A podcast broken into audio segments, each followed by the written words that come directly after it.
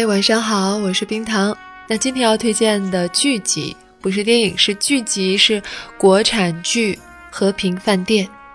不要一听是剧集，然后你就不听了或者不看了。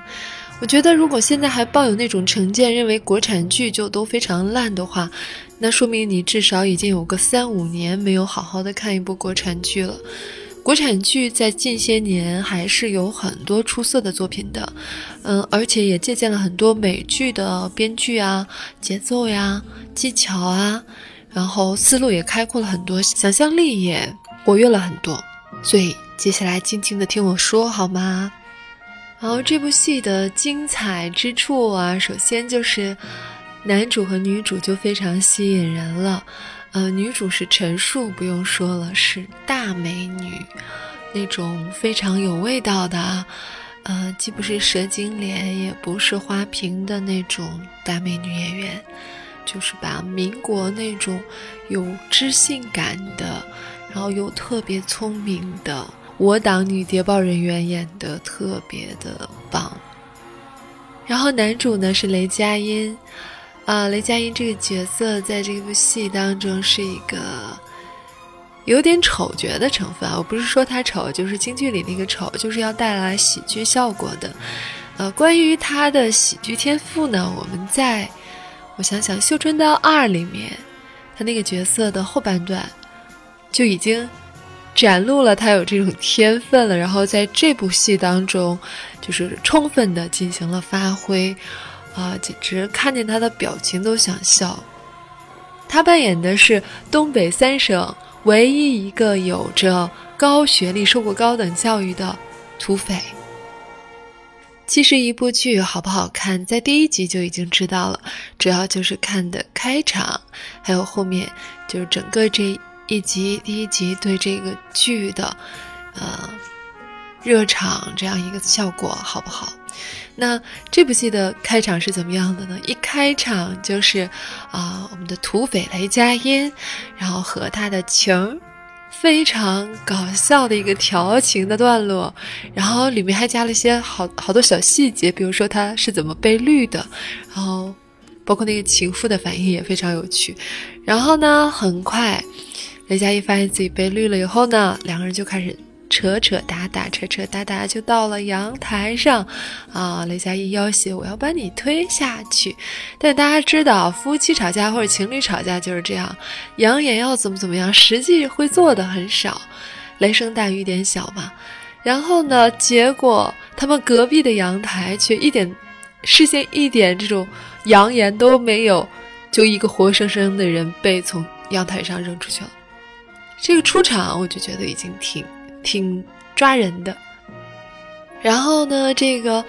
在开场这几分钟啊之内，这个整体的剧的气氛就从一开始调情的那种有点旖旎呀，然后有点呜呜的，转到呃雷佳音被绿之后的暴怒啊，然后转到阳台有人被推下去之后的震惊啊、害怕呀、恐惧啊。在几分钟之内，这些情绪就都已经带进来了，这个就是一个好剧的开头。那说完了男女主人公还有开场的精彩之外呢，再大概说一下啊，这个剧是关于什么样的故事的？嗯，它是关于女帝下党，就是陈数扮演的这个角色陈佳颖，嗯，在和。自己的同志接头的时候呢，呃，同志遭遇了意外啊，他们俩当时是假扮夫妻的，结果呢，阴差阳错的，他碰到了一样要躲避搜查的土匪雷佳音，那两个人凑巧都进入了和平饭店这样一个空间，为了保护自己不被伪满政权的警察揭穿，他们不得不开始了一段假装夫妻的酒店生活。听到这里，有没有觉得似曾相识的感觉？呃，前些年大火的《潜伏》，大的故事框架也是两个谍报人员不得不伪装成夫妻这样的情节，这个套路是非常好用的，对吗？不只是谍战剧啊，想想古今中外多少类型电影都用了这个套路，比如说。韩剧啦、浪漫满屋啦，什么我和空姐的同居的日子。啊，等等，数不胜数啊！就是，呃，总之有一个外在的不可抗力，导致男女主不得不居住在同一个房间，假扮夫妻或者是假扮情侣，这个大俗套。嗯，它之所以能变成俗套，就是因为它太好用了。而这个俗套用在谍战剧当中呢，就除了那种旖旎的风光和遐想之外呢，还增加了很多紧张刺激的这种观感。嗯，所以呢，本身这个设定就已经非常的有看头，或者是有发挥的空间。然后呢，在这个和平饭店当中呢，绝不仅仅是说啊，两个人主角光环，然后就。嗯，围着他们两个人转啦，然后各种打柔光啊，陈数好美呀，雷佳音好帅呀，那是韩剧。编导的高明之处呢，还在于选择了和平饭店这样一个国际地位的饭店呢，里面住着各色各样的，呃，各国的贵宾。然后呢，他们有表面上的身份，然后还有私底下秘密的身份，比如说一些。倒买倒卖国际商业情报啊，或者其他情报的这样的人员，导致这个，呃，人员角色非常的复杂了。每个人身上其实都可以衍生出来故事的，主要可以分为这样几股势力吧。呃，第一股是啊。我们比较关注的男主女主这一条线，然后第二股势力呢，那肯定它发生在东北啊，就是东北伪满洲国的时候，政府势力。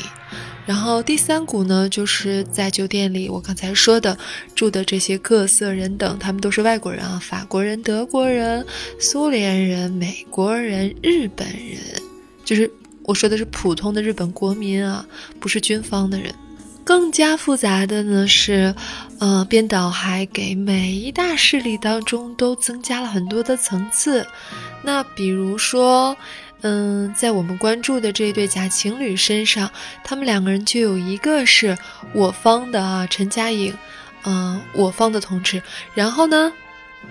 雷佳音他其实是个土匪，然后他的立场是在摇摆的。那他们俩之间就会有一些矛盾和冲突产生，然后呢，嗯，伪满政权的这个势力呢，主要是一些武力、军队、警察这方面的势力，军队和政府和警察，他们都有几个代表的人物，他们站在各自不同的立场上，也会对同一事件采取不同的处理态度，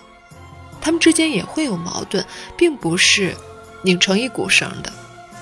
那第三股势力各国的这些酒店的住客就更不用说了，他们代表着各自国家的利益。哦天哪，我感觉已经说了快十分钟了吧？这个短节目要变成长节目，因为这个戏真的很好看。除了人物呢，我们再来看一下和平饭店这个建筑、这个场所，它能提供出来的故事发展的可能性。它是一个封闭空间，但它是一个巨大的封闭空间。麻雀虽小，五脏俱全。想一想啊，里面可以利用的设施是非常多的。它就像是一个小社会一样，有厨房，然后有公共卫生间，有客房，然后有房顶，酒店的屋顶。仓库、庭院啊，然后这些供给的设备包括电器啊、自来水呀、消防设施啊，这些都是可以加以利用去产生故事的。虽然这是一场困兽之斗，但是外围空间，比如说酒店的屋顶、仓库、院子这些地方，都可以是困兽突围的地方。我们可以推测，每当男女主走到这些地方的时候，恐怕都不会顺利。他们以为马上就要突围的时候，可能都会被各种各样的理由在逼迫他们回到室内，这样的剧情呢就更紧张，观众也会更焦虑，代入感就更强。然而，无论是建筑设施还是人物，这些还都只是外在的变化。很明显，编剧还要加入内在的心理变化，这点在火车站那场戏当中啊，就第一集里面就埋下了伏笔。土匪已经。出于无奈，考虑要，呃，要靠拢我们的组织了，而男主呢，就是他们的头目。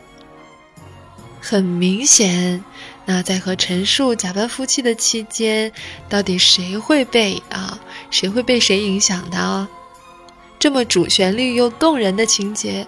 咱们老百姓是最喜闻乐见的了。呃，冰糖现在大概才看了两三集，我感觉就按这个设置，虽然它不是特别原创啊，其实借鉴了很多前辈的。东西啊，海外的一些创作的经验，但是真的这样一个庞杂的设计呢，啊，拍个几十集其实是没问题的。然后这个剧还有一个好处就是，无论是男生还是女生看它的时候，都可以各取所需。男生们一般也无法抵抗陈数的这种成熟女性的魅力吧，真的是一个绝对的美女。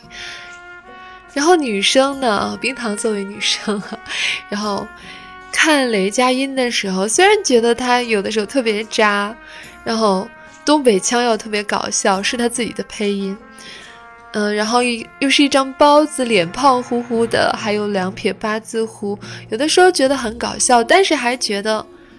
蛮有男性的吸引力的，女生应该也会挺喜欢看，最起码这个人物会让你挺想看下去的。那今天的推荐就到这里啦，欢迎把我们的微信公众号“冰糖电影”分享到你的朋友圈，分享给你的朋友好吗？然后如果有打赏的话呢，冰糖也会更加的有动力哦。希望你们喜欢看这部剧，晚安，欢迎关注微信公号“冰糖电影”，下期再见。